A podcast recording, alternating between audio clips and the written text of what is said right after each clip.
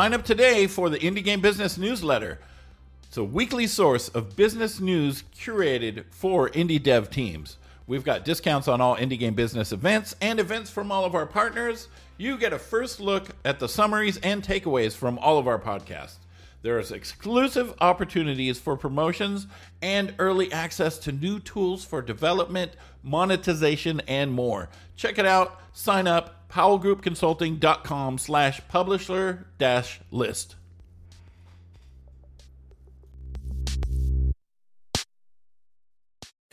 Welcome back.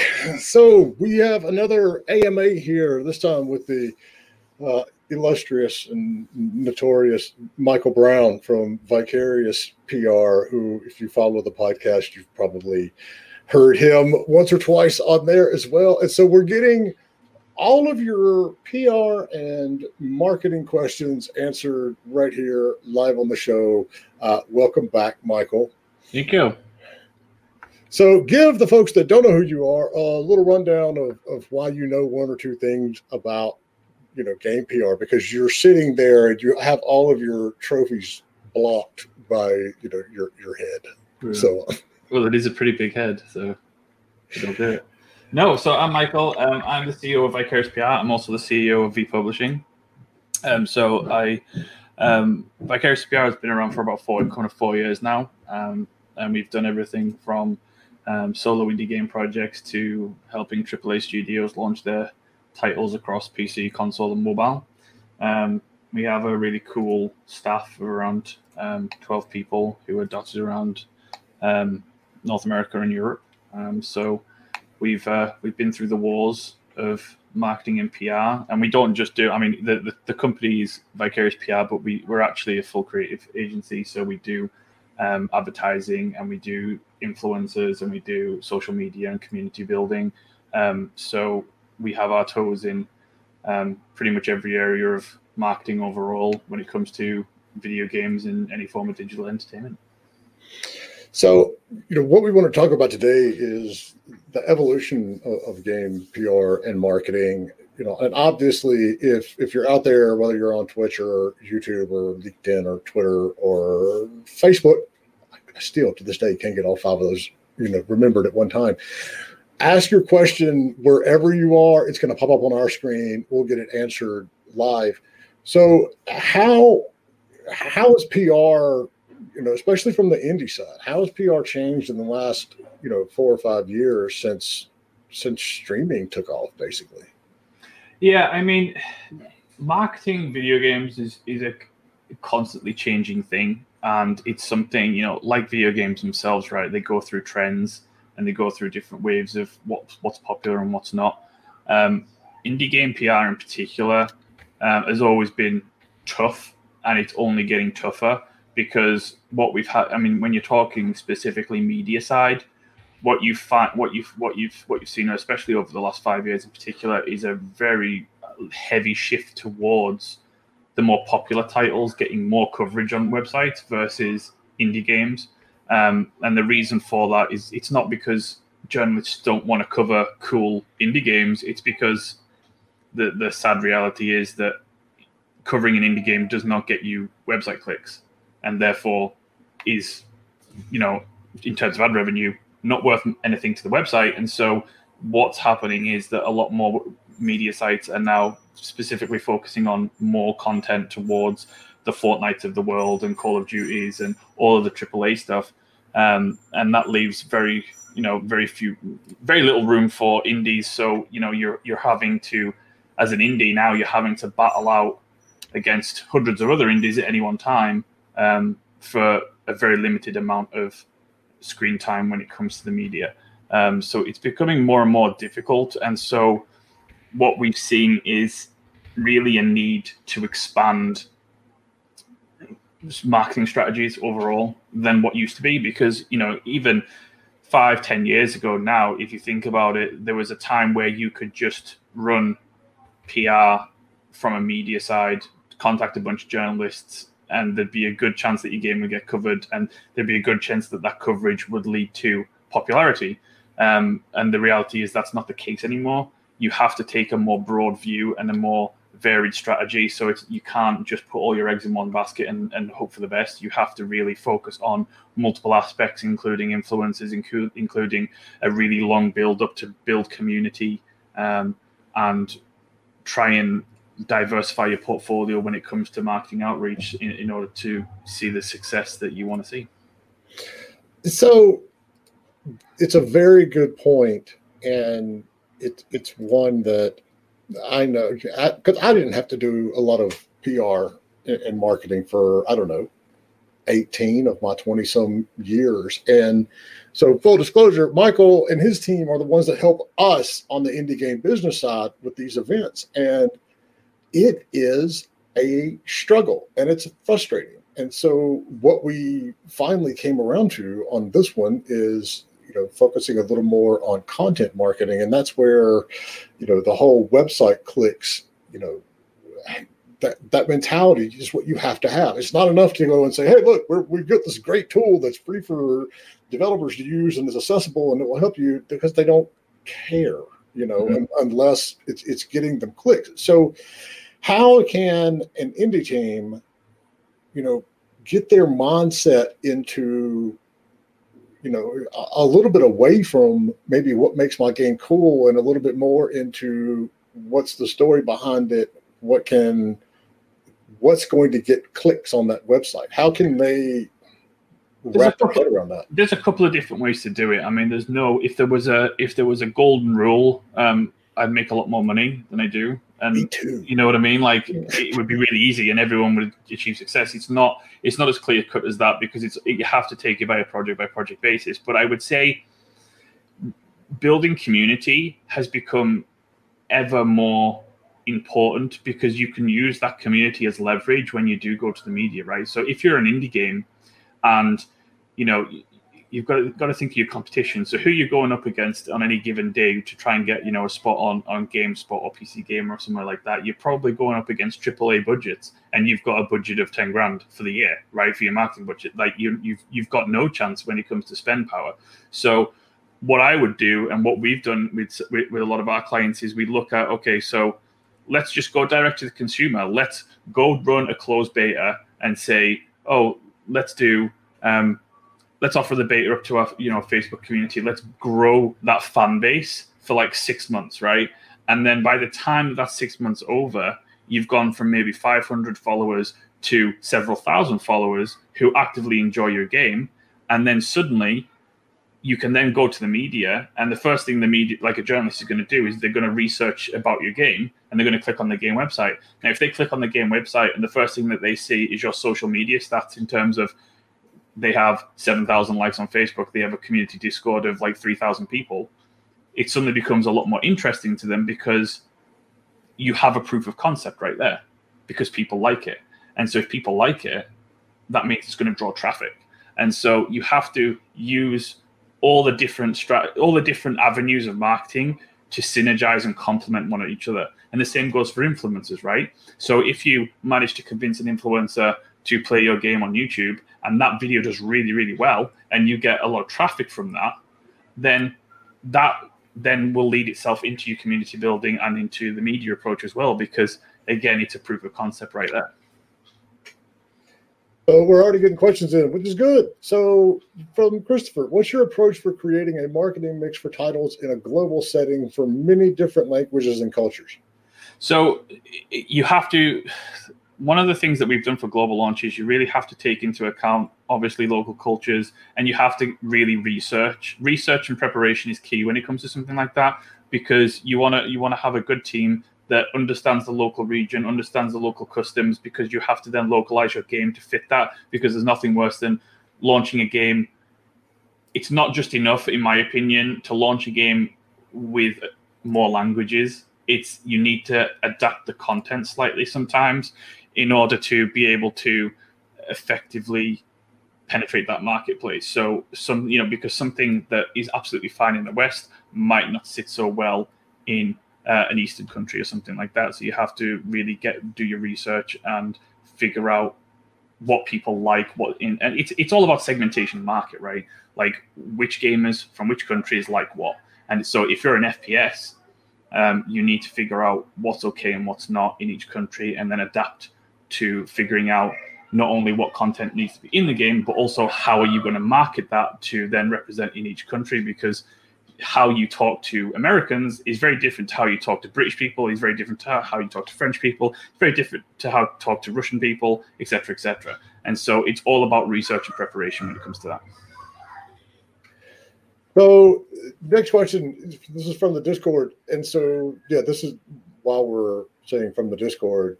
No matter, don't forget, put your stuff in here. You can put it on our Discord. We'll get the stuff answered. So, you know, as a small studio, we wear many hats. How does a studio without a PR and marketing specialist go about crafting general or even specific talking points that can best serve the company? And you can't cheat on this one, Michael, and say hire a marketing specialist. So there's okay. a.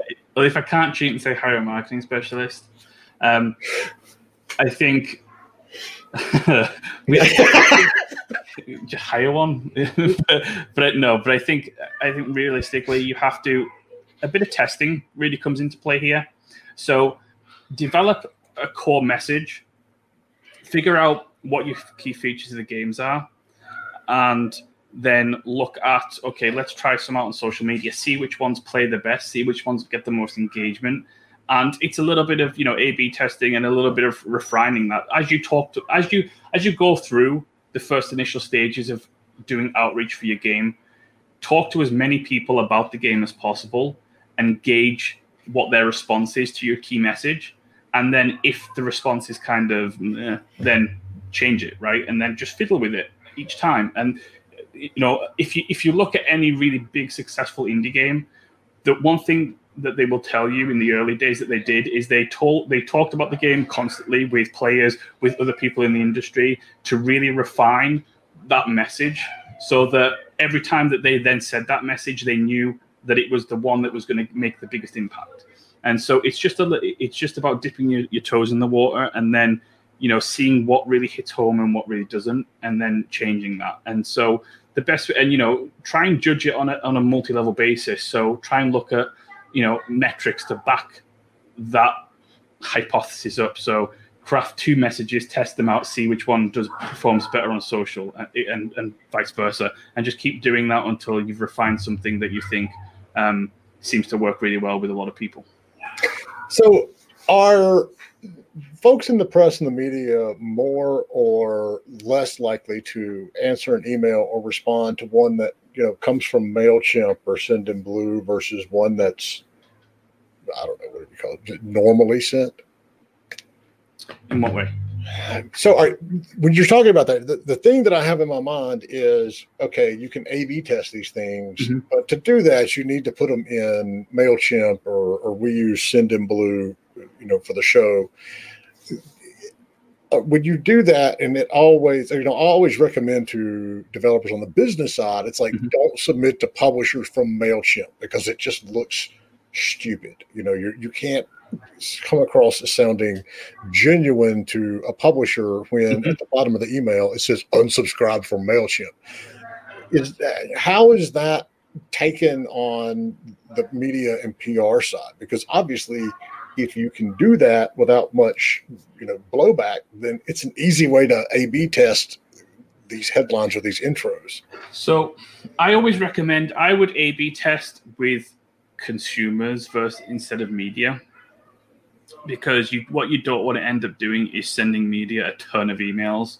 Um, and not, you know, you want to really refine that message before you outreach to journalists for the most part what I would go for if you want to test out a message and want to figure out what your key talking points are, talk to some smaller influencers, talk to your Facebook community, talk to a you know Twitter community, and even ask for feedback from other indies. Right, like look look for someone who's another indie studio who has no skin in the game in terms of what game you're creating, and say, can I run my pitch by you and ask for feedback. Um, you don't necessarily have to do like a big outreach for that to, to refine your message. I would avoid talk avoid talking to anybody that you like. You know, you don't want to send an email to PC Gamer and then send another email a week later with a different message to PC Gamer again, and then send another. E- you know, like that's never going to get you anywhere. And by the time that you figure your message out, they're not going to care anymore because they've had nine emails from you and they're sick of hearing from you. Um, what I would do is start small, start with um, Facebook, Twitter, and smaller influencers. Talk to people who you know have maybe like 500 subscribers on YouTube or or, or, or you know Twitch streamers, and say, hey, will you check out my game? Let me know what you think of it. Even run like a closed alpha test with like 50 people. That will provide you with valuable information about what people like and don't like about your game. Um, and the key is just get find you know figure it out. Make sure that you know if for example one of the things that we do we do when we do alpha tests is we make sure that the report that we produce in terms of the survey and the questions asked are actually valuable questions, right? Because what you don't want to do is you don't want to ask for well, what do you think? What's good about this, right? Well, what does that mean, right? If there's so, if there's very specific things that you want to know about your game, and so you can turn that into marketing into marketing messaging, ask the question about that specific thing. So you say, you know, I want to figure out if my first person shooter has really good controls. Ask about the controls. Don't just do, be generic and say, oh, well, is my game good? Because most people either not answer or just say, yeah, sure. Right? Ask very specific things and get that specific feedback so that you can take that and then use that. Um, so start small with the messaging, and then only when you've figured out your messaging and you're happy with it and people seem to respond well to it, then do your bigger outreach to to journalists and, and the larger influencers. Oh, I'm laughing at Joseph Joseph's comment down in there in YouTube, and we'll get to that in a minute, Joseph. Um, and now I lost my I lost my next question. Hold on a second. So here we go. This is a, this is a follow up to the earlier one. So, how can a small company make inroads with getting their story covered? I've emailed dozens of news websites and gaming websites, and I have zero responses so far. It's fun, isn't it? See, I you know I had a, I had someone the other day say that my job was easy and that all I do is send emails, and I'm like, so at least somebody knows it's not that easy. Yeah. Um, so what I would do is first look like take a look at visually what you're sending out. Take a look at are my assets really good? Um, is the is everything the best foot forward that I can put it in terms of screenshots, in terms of trailer, everything like that. Um, then I would look at the text. So, is the text the best it can be? Am I describing my game in a very generic, boring way? Like, there's nothing worse. Uh, you know, a lot of my staff are former game journalists, for example. There's nothing, and they'll tell you, there's nothing worse than getting an email with the subject, check out my Puzzle 2D platformer. So, what should that subject line say? Right. I think well, it depends. It depends on the game, but like you have to look at okay. So so for example, we had a 2D puzzle platform a couple of years back um, that I really enjoyed, and the the that game had um, it was you you phase shifted in between um, realities, and so enemies would appear in the dark reality, and it was all about it was basically about mental illness, and it was about um, how you go from being in a happy place and the surroundings all happy, and then as soon as you start thinking negatively, everything, the exact same setting and the exact same world turns to shit because that's how you're thinking. Um, and so we pitched it from we, we talked about that mechanic and we talked and we focused on that. So we never once mentioned that it was a 2D puzzle platformer. We just talked about the experience of the game and what the game looks to explore. Um, and the same go like a, another perfect example of that is um, a, a, an indie game we did that was a puzzle game, and no one likes hearing about puzzle games in, in an email subject. And so the game was essentially about um, you had to kill people by causing accidents. So instead of saying, "Hey, this is a game, this is a puzzle game where you kill people," we said, "Why don't you check out Final Destination, the game?" Right, and that instantly got people interested because a lot of people who saw what um, a lot of people who saw Final Destination, the film, understood what that meant. And so it was it was a really easy way to describe something that was cool without being putting people to sleep instantly because you're describing your game exactly the way 90 other people that day are describing their game. So let's see what the next one. So Frank from from Facebook asked, "What's the best social media to buy attention in in terms of ROI?" Uh, it, so that depends on the game. It depends on what platform you're selling on. Um, usually what I would do is I would test them all out and see which gives you the best ROI and then double down on those ads. And there's also variables in that in, in terms of like quality of creative um, and everything like that. I would say right now, the best ROI I'm seeing across the across the board, in gen- generally speaking, for clients tends to be Facebook, Instagram, and TikTok. Um, Twitter ads tend not to get as much traction as I would like them to. All right, so ours is you know I'm, I'm going to jump in here. Yeah, go on. Ours for the show this time is exactly the opposite. Yeah, that's because there's a bigger the, the game dev community is much bigger and prominent on um, Twitter than it is on any other platform. Okay, so that's one of those that if you're B two B Mm-hmm. Twitter. It, it, comes down to where your audience is as well. So that's like audience is a big factor, right? So if you're if you're Fortnite, for example, and you're marketing to you know 12 to 18 year olds, then Instagram and TikTok are your places to be, right? If you're if you're marketing to game developers, a lot of them interact on, on for a community side on Twitter. So Twitter is your place to be. So it comes down to audience targeting, creative. Like there's lots of variables in that. Um, so once you figure out who your audience is, once you've got a good creative in play, then that kind of that often more than not will choose your platform for you because you'll know exactly where to market your uh, which social media to market on. So, how do you attack Reddit with, without getting flamed, kicked, whatever. I mean, is are do are Reddit ads the way to go? I like Reddit ads. I've seen pretty good. Well, I've seen varying degrees of success on Reddit ads. I like them in general. I think it's much easier to run a Reddit ad than it is to try and build up a ton of karma in a community over six months and then maybe be able to post a self promotional post if the admin's okay with it one time. Like it, the, it's a it's a bigger shortcut to at least getting a good amount of exposure soon. Um, I've seen a pretty good response rate overall in terms of click throughs from Reddit as well. So, but what the one thing that I will tell you as piece of advice, if you do run Reddit ads, don't allow comments. Okay, never do that.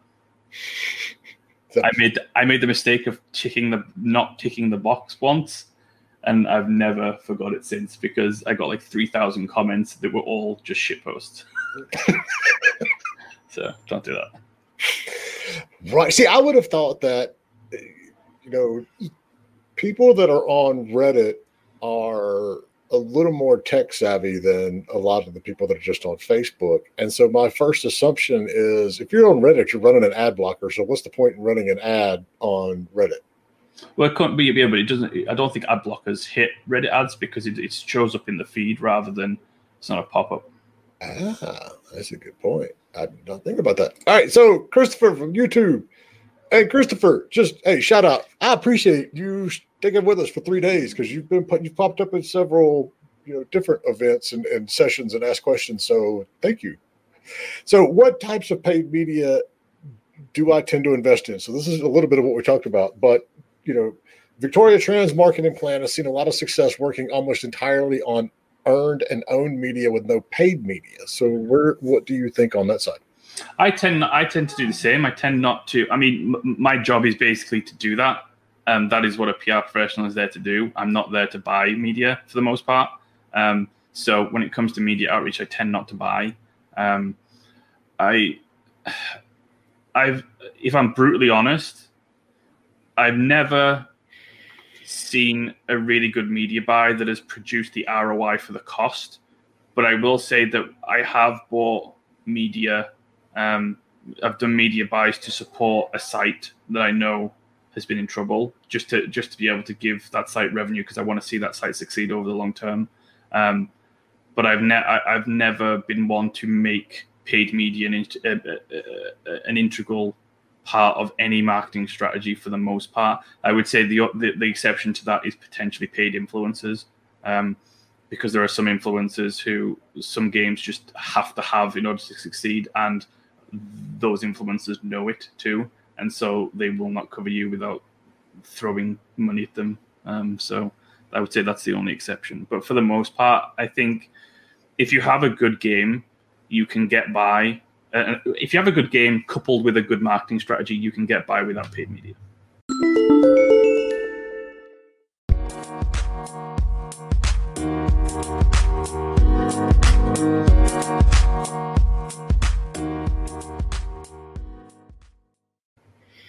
All right, so touching on that, let's take the same question and look at it in terms of influencers. Where do you spend your money with influencers? How do you sort out which ones are going to give you the best ROI? That well, that's again that depends on how well you target, and it depends on the game, right? Because I've had I've had campaigns where we've had really good returns in terms of views from paid influencer campaigns that have led to absolutely bugger all sales, and vice versa. I've had campaigns that I've paid no money and that have led to a ton of sales. So it, it like the genre is quite and the, and the click through rate per, depending on the game is very very variable.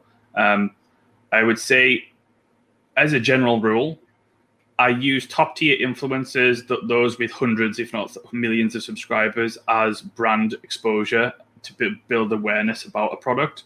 And I use medium to small influencers to actually sell product.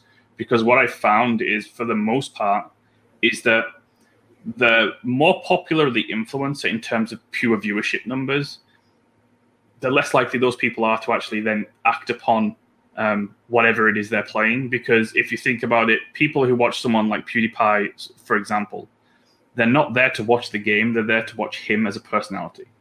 So they're there, they're not there looking for a recommendation of what they're going to play next. They're there to enjoy a piece of entertainment. Versus someone who's maybe got fifty thousand subscribers who regularly does reviews. That community is very tight, and they go to that person because they know what they like, and so they're looking for recommendations for products. Um, and so that's what I tend to. So explain the difference between using someone for brand awareness and using someone for sales. What's okay. the difference? So let's say let's say let's say uh, YouTuber X has 3 million subscribers and YouTuber Y has 50,000 subscribers.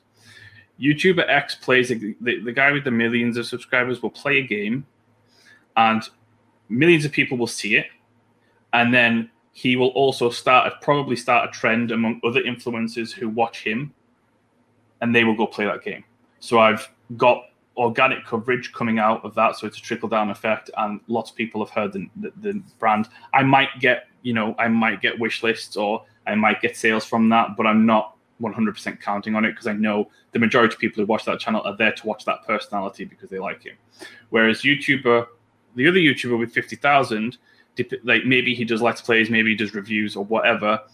I know that that person has a really tight community because I've researched them, and I know a lot of people, a lot of his subscribers, then go and buy based on the comments and stuff like that. Go buy the products that he recommends, and so I know that the actual click through rate and the actual conversion rate from that influencer is going to be leaps and bounds higher than the one with the millions because that's how that community works versus how that community works. Um, and so it's it's all about intent. Um, and you have and again, it, it, you know, re, research is key f- for stuff like this because you have to be making sure that the influencer that you're having playing your game has your target audience in mind as well. So, what do you what do you use to do this research? When you're uh, trying to figure out who their audience is and all? Yeah, so honestly, there's no like quick tool to do it. You just look at like SullyGnome for Twitch, and then you look at numbers, you look at subscribers, you look research the comments, and then you have to watch their content. And you mean I, actual work? I can't just like. I, I, know I can't just like use a tool and like type it in and gives me something. You know, like I have to actually watch videos, hours and hours of content, figure out who they are, what they like, and then research that or put that down, prepare a whole document of you know that this is why we're going for that, what their target audience is, and everything like that. So, yeah. all right, I, I just came up with our new business model. So where we used to live, we were right nearby one of the major distributions for an adult movie and um, stuff company online. They hire people because a buddy of mine's wife worked there and, and he got this job. It is a job to watch adult movies and take notes on what happens. So, can we then turn our kids into note gathering systems on YouTubers? I do. You, just, oh, you're ahead of the curve already. Yeah, that's I have, this. I have six children. That's what I do all the time. I'm like, who are you watching at the moment? Why are you watching them? Like, I like because I have a really good range as well. Because my oldest is 16, and um, then I've got you know 16, 14, 12, 9, uh, two, another nine, and then um, Molly six, so she's not into YouTube yet. Um, likes Animal Crossing though. Um, and so I always ask them like what they're what see what they're watching, what kind of content they're watching, and then you know try and get see what you know because kids are often you know they're way up on trends before anybody else most of the time. So I'm always like interested in what they're watching and who they're watching and why they're watching them and what makes it funny for them to watch that piece of content. And so yeah, if you've got kids, it's a you've got you've got your own focus testing panel. Then yeah, that's, that's, that's what I do with that's what I do with the V publishing games. I have them play it. I'm like, do you, like, do you like it? I'm going to keep that in mind on what I send you in the future. Um, all right. So I had that question, that I had something else, but then I totally got caught up on farming workout to our kids. Um, so with TikTok, how do you see its future with it possibly going to be banned in the US? I don't see it going away. It's it's, it's far too popular. Um, and if you look at the numbers, if you look at the sheer numbers of TikTok's user base, it's just it's not going anywhere. I can't. I don't imagine that they're actually really going to ban it, and if they do, it'll be back at some point. Um, so uh, it, it's I think, and, and especially with especially with the sheer raw power of its user base and how especially how a lot of the content on TikTok then gets distributed among Facebook and all the other social platforms. Um, that it's undeniable that it's a it's a strong platform in and of itself. Yeah. So um, for those of you not in the states, uh, TikTok is in the news because our president is trying to get it banned, uh, basically because he thinks that's why no one showed up to his Tulsa rally. So um, next question. Oh, and going back to the so I remembered I remembered my other one. What is the threshold with influencers? Where you see it going from they'll play your game for free to you need to pay me. At what point of like subscribers or followers do you see that transition happen? It's it's not. I mean, I've had. I mean, there's no necessarily transition where that happens. I mean, I've I've had really very big YouTubers play games of ours for free, um, just because it was interesting to them right? It all comes down to interest. Like if you've got something that you know is going to make that, like for example, if you if you've got an RPG and you're pitching to YouTubers and Twitch streamers who play RPGs and love RPGs, then the chances are they're not going to need much convincing to play that game. Um, whereas if you're pitching that to someone who's a general, a more general streamer with a massive following, and then their interest isn't going to be particularly high in that game, the chances of them then saying, well, I'm not that bothered, but if you pay me, I'll do it, it, is probably much higher. It all comes down to interest, right? So Agnes from YouTube says, if your audience is kids, four to eight, and their parents, what platforms and where would you promote your game? Uh, if your audience is kids, four to eight, and their parents, well, parents, I would go for um, Facebook because that's where people like to share kid photos. Um, and I mean YouTube's pretty strong for kid stuff um, in general. Um, if you're looking for specific ads as well, what I would try and go a much ta- a fairly targeted route of not only I'd go through like YouTube ads, for example, and target kid specific channels um, to run ads on rather than just going like a broad outreach. I would try really focus on like um, content. You know, like a couple of years ago, it was um, those unboxings the kids did where they were like unboxing toys yes. and unboxing lots whatever those eggs are. Like I, we did a lot of stuff um, with um, younger audience games where we really focused heavily on advertising on those channels um, because we knew that like there was four to eight year olds just sitting watching hours and hours and hours of people open up My Little Pony figures. Um, so it, you got to think about it's just going through that process, right? Of thinking about who am I targeting and what what what's the entertainment and what's the content that they like to consume, right? So if you're looking for if you're looking to specifically target parents, then you think about what parents like to do. Well, parents like to like particularly um, stay at home mums, for example, they like, especially in, in early stages, they like to read mum related content in terms of parenting content because they're always like, how many times have people search it was like, is this normal for my kid to do? Is my kid eating paste normal? Like, I, like I all that kind of early on, and I only have one kid. You don't Google shit about kids' health on the internet because it's the but yeah i mean uh, just think about like you know really think about where your audience what your audience likes to enjoy and then advertise there uh, and promote there versus um, one of the worst things that people do for the most part is to think i've got a video game therefore i should advertise where video games are. That's not necessarily true. Like what you should advertise is where your audience is. Because just because you have a video game doesn't mean that like core gaming content is a perfect place for you to advertise your casual game, for example, right? Um, so, So Frank from Facebook says, I work with a team on a quote conf- controversial subject based on Native American cultures and spir- spiritualities. How would you handle this kind of controversial subject without risking bad buzz? um, it- I mean, it depends on how what it depends on what the contra- controversial nature of it is. If it's just a if it's just a game that focuses on a Native American story, then it's not controversial, right?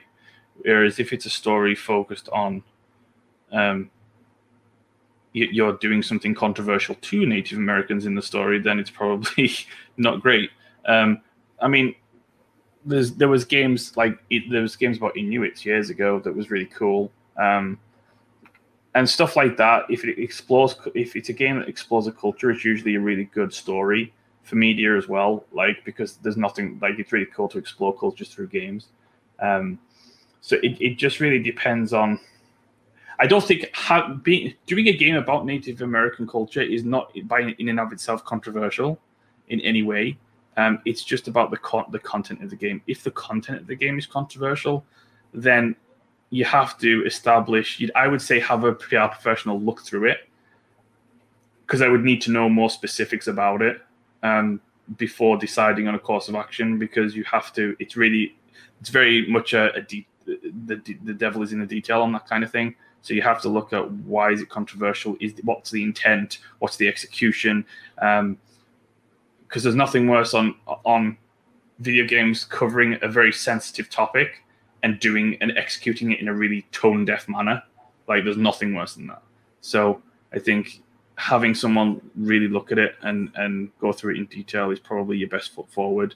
What I would probably do is contact a bunch of different marketing agencies, send them a copy of the game, and if you don't have the game ready, send them at least um, a game design document with an outline of like this is what we're planning, this is what I'm concerned about, break it down point by point, by point for them, and then just ask for a consultation and be like, is this going to be a problem?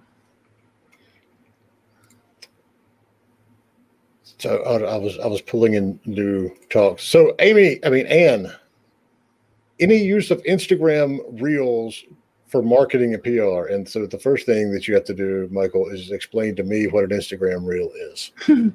Oh, I hate Instagram so much sometimes. Instagram Reels like stories, but it's like it's all kinds of videos. You can do, use videos, and it, it depends, right? So when it comes to choosing what, like, it's like Facebook stories, right? So if it, no matter which social media you're using, ultimately, you want to think about the quality of the content that you're using and the target audience. So if you so for example if you're going to do like an instagram story or you want to do instagram live or you want to do you know tiktok or you want to do some you know facebook video native facebook video that is uh, or you want to do youtube or you want to do something with twitter you have to think about what's your intent what's the purpose what what am i trying to achieve is my target audience there and how well can i execute it? Because there's nothing worse than really poor social media content um, and there's nothing worse than social media content that um, is over self promoting, but doesn't provide any entertainment or value um, to the viewer, right? If you can't make a, mo- like, for example, take video game trailers as a perfect example. It's something that's tried and tested and works, but so many people still get it wrong. And that's because the best video game trailers, whether they're 30 seconds long or two minutes 30 long, comes from a place of telling a good story, achieving emotional connection, or having, or, or not even achieving an emotional connection, evoking an emotion in the viewer, um, and usually being kick ass, right? So you have to think about can I do this? Can I achieve this with my content? Um, never use social media as a as a as a posting board. Like it, that's not what it's there for. It's there for developing content. And so think about you know think about the quality level that you think you can achieve in terms of content and that will if you can execute an instagram reel really well then do it but if you if you think that you can't or you don't think the quality is going to be there then i would say try something else so what are the best practices for promoting your game on TikTok? Um, content first is is the best thing. So making something really fun um, is probably more important than you know selling your game or pushing your game. Um, it, it's more important to have really good content that people enjoy because ultimately, if you do something that people that if you, for example, I don't know if anyone's seen these on on overall over social media recently. Um, Raid Shadowlands is it Shadowlands? Um, the mobile game Raid. They've done a, a series of ads that I I really love. Um, they basically the first ad that they pushed recently was they took the main character orc and added a, a female, his wife orc, and they had them in a uh, in a therapist's office with a real human, but it was C- two CGI orcs in the therapist's office, and and she's like, "What you know? Go on, tell him what you did. Tell him what you did." And it cuts to him in a dungeon with a succubus as the as the team player. And like, and they look at each other like that, and he's like, "What? What? I, you know, she's in. She's. I needed it. I can't do a dungeon solo." And she's like, "So it had to be her." And he's like, "She's crazy good in dungeon." And like, she started the orc starts hitting. She starts hitting him in this like you know like a marriage counseling thing. I think that was the funniest thing ever. And it wasn't like what I loved about that ad is that it was relatable, it was super funny, and it did nothing in terms of promoting the game. It wasn't trying to push, look at our players, look at the you know the turn-based strategy, look at the progression. It was just funny, entertaining content, right? And that alone made me go, I really like that game. Because instantly you like the ad, and so you go, I like that game, right? And they talk nothing about what the game's actually about. And so that's the kind of thing that you want to that's the mindset that you want to be in when you're doing content is make it good think promote the game second right? Because if it's good then people will come anyway. So that's the that's the key thing. So next from the discord. In my last week kickstarter still barely any media except for nintendo switch. So other than media where do you all think I focus on to attract as many people as possible to the last stretch? Um, so yeah, I wouldn't rely on media for Kickstarters because the majority of media don't enjoy covering Kickstarters at this point at all. Um, media confidence in Kickstarters is at an all-time low. On top of the fact that they consider it to be advertising at this point, um, so I would go for. I don't know the specifics of your Kickstarter, but if you've got a playable build or you've got a demo, push it to as many influencers as possible, um, and then really try and focus on um, gaming communities on social media and try and get people to play the game um, and to talk about the game. So that's what I would that's what I would try and focus on. So there's another one from the Discord. When I present my game to marketing people, they would immediately respond saying, "This type of game doesn't sell." What do they mean? Um, I would need more specifics, to be honest. I would I would say that um, if the game is really niche, then it's going to be difficult to um, it's going to be difficult to sell. I assume they mean both in terms of um, selling copies and also selling the game in terms of trying to get coverage from media and influencers. Um, I'd have to know more specifics about it, to be honest. But I think it doesn't necessarily mean that it won't sell some copies. But I think you have to you have to weigh up, right? So if you're an indie developer and you've got a limited budget and you're making a really niche game, you don't what you, what you don't want to happen is you don't want to end up where you're spending tons of money on marketing and PR and the ROI is never going to be there, right? Because it's a really niche product that not many people are going to buy. Like if you're if your potential is like ten thousand sales, do you really want to spend eighty thousand dollars on PR marketing? Probably not, right? So it's it, that's maybe what they mean. I mean, if they haven't clarified that for you, then I don't know what to tell you. Um, but you know, you can always send it to me, and I can give you some honest feedback. You might not like the honest feedback, but I'll give you some anyway that's the beauty of honest feedback.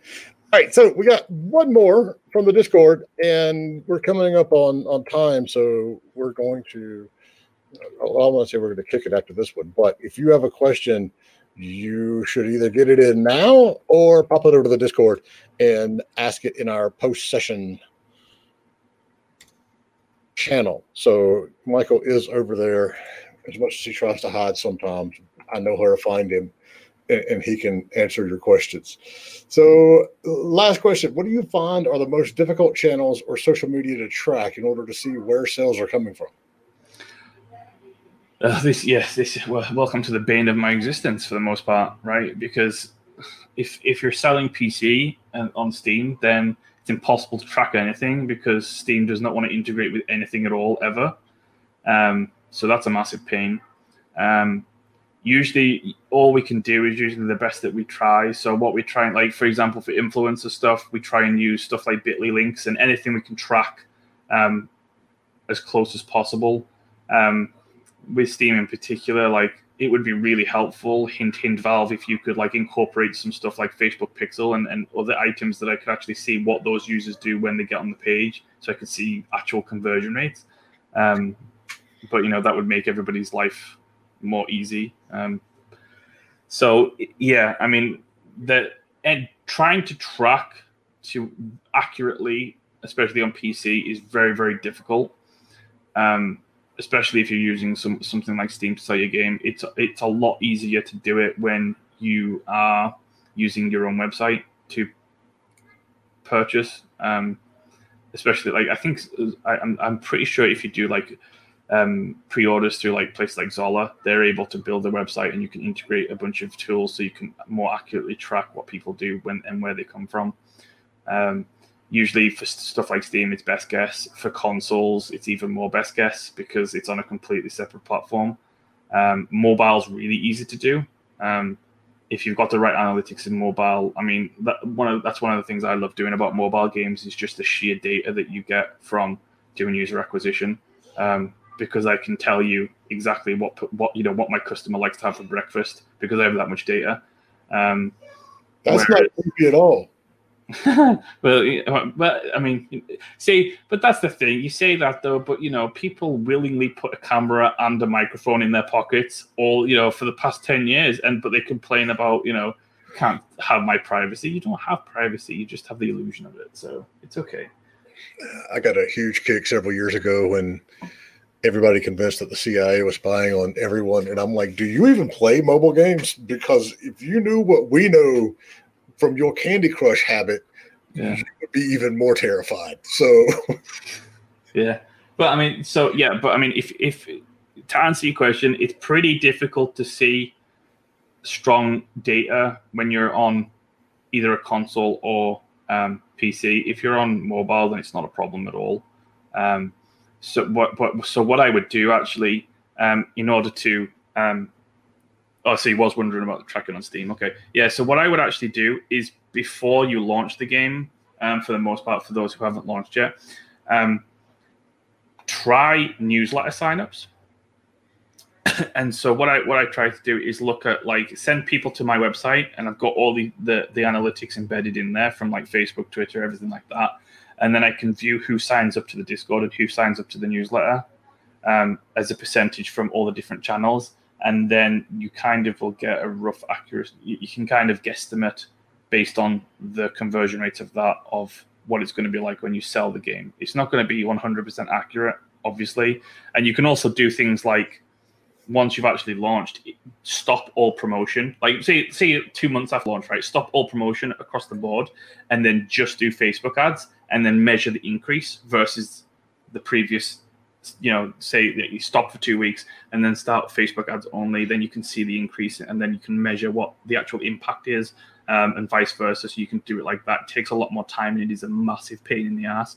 Um, but you know, unfortunately, until Valve start to play ball with like the rest of the world, which is never going to happen. That ain't gonna happen. No, that's, that's just Gabe. Don't even want to come back to the U.S. He's living in New Zealand now. yeah. So All right, so we are at the end of our wonderful AMA, but like I said, Michael is on Discord, and we've got a post-show uh, room set up for you in in the channels, and we also have an AMA room, so you can find him there as well.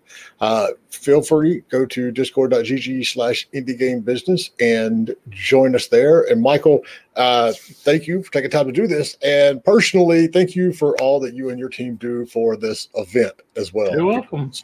It's um, it, it's a big help. Thanks for listening to Indie Game Business. You can learn more about the show and our online business networking events at indiegame.business.